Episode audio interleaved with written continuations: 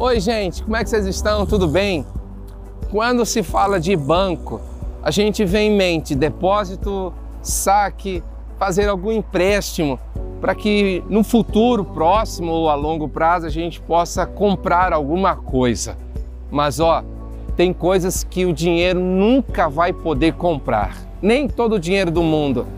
Você pode comprar uma casa, mas não vai poder comprar um lar.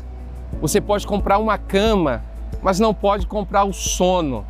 Você pode comprar comida, mas não tem como comprar o apetite. Você pode comprar relógio, mas não pode comprar o tempo. Tem coisas que o nosso dinheiro nunca vai poder comprar. Entre elas, o amor da família nunca será comprado, porque amor de família é conquistado. O perdão de Deus, a salvação eterna, tem coisas que a gente nunca vai poder comprar, porque tem coisas que é conquistado. Você conquista o amor da sua família. Deus enviou seu filho na cruz para conquistar o seu amor.